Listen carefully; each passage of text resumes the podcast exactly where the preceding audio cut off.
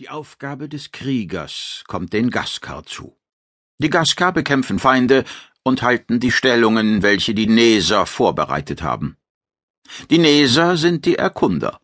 Sie sind stets auf der Suche nach neuen Welten. Welten, die einer ersten Überprüfung standhalten, besetzen sie dann und nehmen Vermessungen vor. Wenn die Ergebnisse positiv und geeignete Resonanzgeber gefunden sind, ist es die Aufgabe der Gaskar, die Welten zu beschützen und gnadenlos gegen jeden Feind vorzugehen. Wenn die Neser die Untersuchungen abgeschlossen und die Gaskar die Welt gesichert haben, führen die Alasar die Arbeit fort. Sie nehmen die Feinabstimmung des Resonanzbodens vor und sorgen dafür, dass alles seine Richtigkeit hat. Und wenn dann alles getan ist, ist es Zeit, für die Elundar zu erscheinen. Die Elundar werden oft auch als Heilige bezeichnet, die den Vivok, den Stoff, mit sich führen.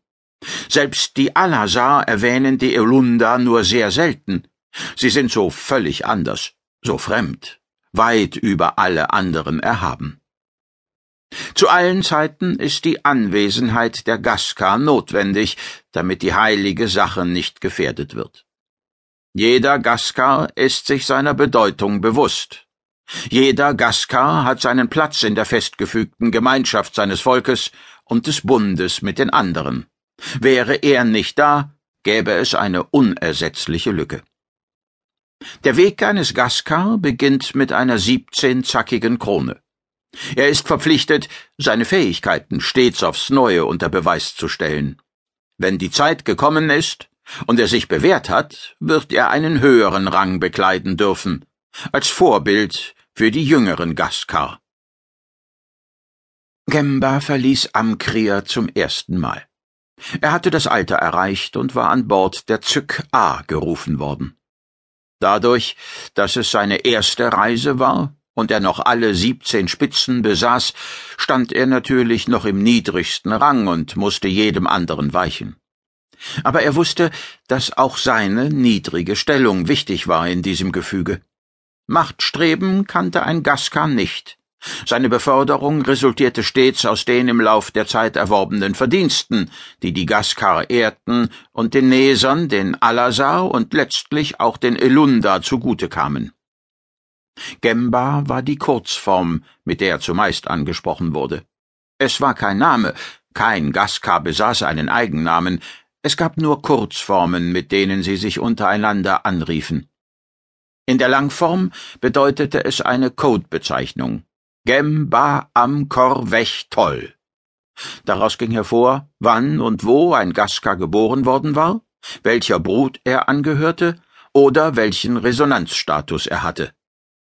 Gemba war auf Amkria, dem Planeten der resonanzgebenden Vechara, geboren worden, in der Galaxis Tolkandir.